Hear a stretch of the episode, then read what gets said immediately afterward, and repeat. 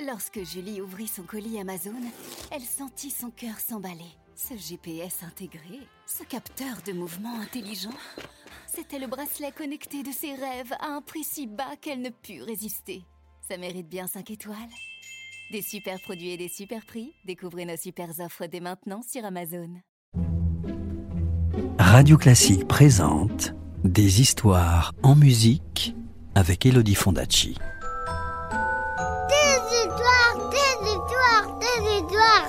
Est-ce que je peux avoir une histoire, s'il te plaît, de me raconter une histoire Encore une histoire? Bon, d'accord. Tu te souviens qu'un quatrième roi mage nommé Ishilok s'était lui aussi mis en route pour suivre l'étoile? Il avait en chemin donné ces deux perles de nacre à un puma. Mais qu'importe, il lui restait d'autres présents à offrir. Chapitre 2 Le perroquet. Ishilok reprit son chemin à travers la forêt vierge. Il avait le cœur léger et marchait d'un bon pas, en chantant en l'honneur de l'enfant qu'il allait voir.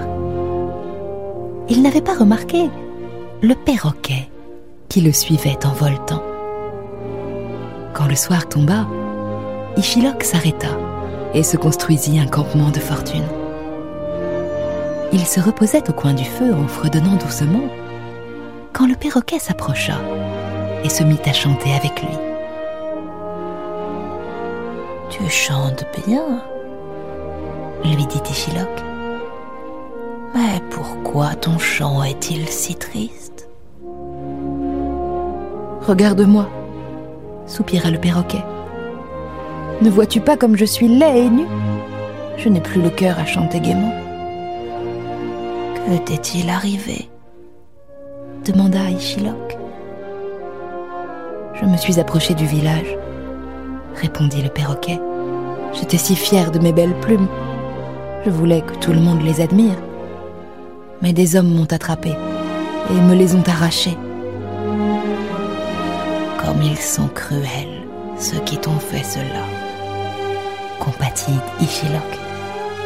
Mais ne t'inquiète pas.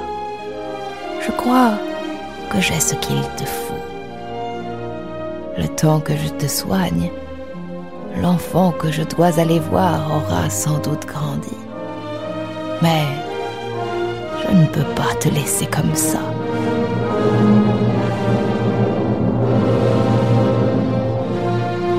Le mage fouilla dans sa besace et il en sortit les plumes de toutes les couleurs qu'il comptait apporter à l'enfant. Je suis mage, dit-il à l'oiseau. Fais-moi confiance.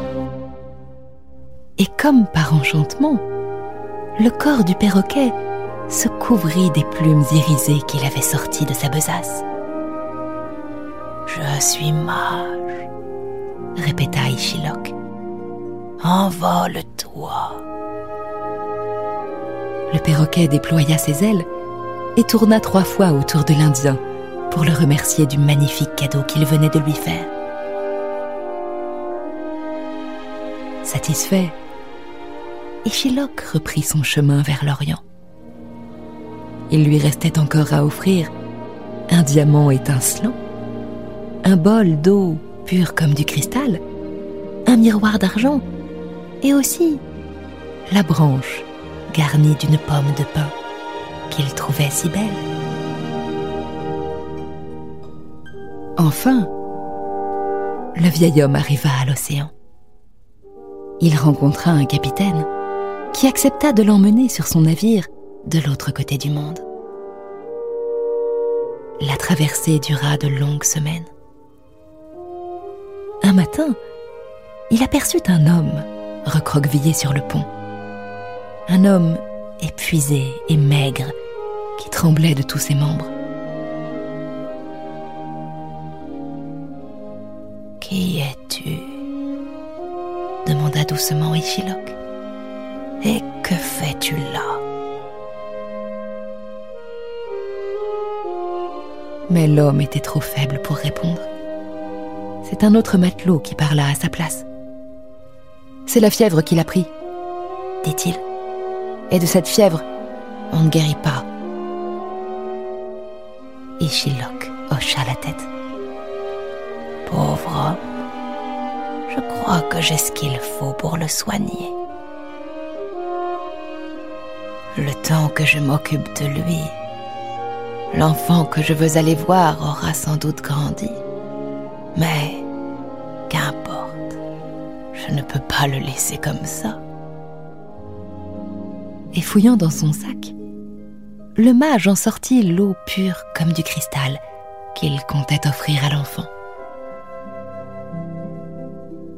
Il en déposa quelques gouttes sur les lèvres desséchées de l'homme et il murmura ⁇ Je suis mage, fais-moi confiance ⁇ L'homme battit des paupières et il but quelques gorgées de l'eau claire. Je suis mage, répéta Ishilok en aidant l'homme à boire. Reviens à toi. Et comme par enchantement, l'homme se redressa et reprit des couleurs. La fièvre était tombée. Heureux d'avoir aidé le pauvre homme, Ishilok continua son voyage. Il lui restait encore à offrir un diamant étincelant et un miroir d'argent. Et aussi la branche garnie d'une pomme de pin qu'il avait emportée parce qu'il la trouvait belle.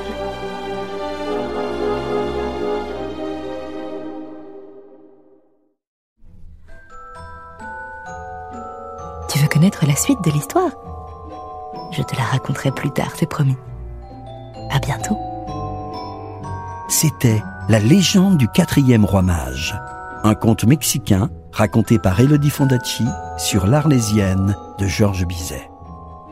Retrouvez la suite du conte en podcast sur radioclassique.fr. Radio Classique, des histoires en musique.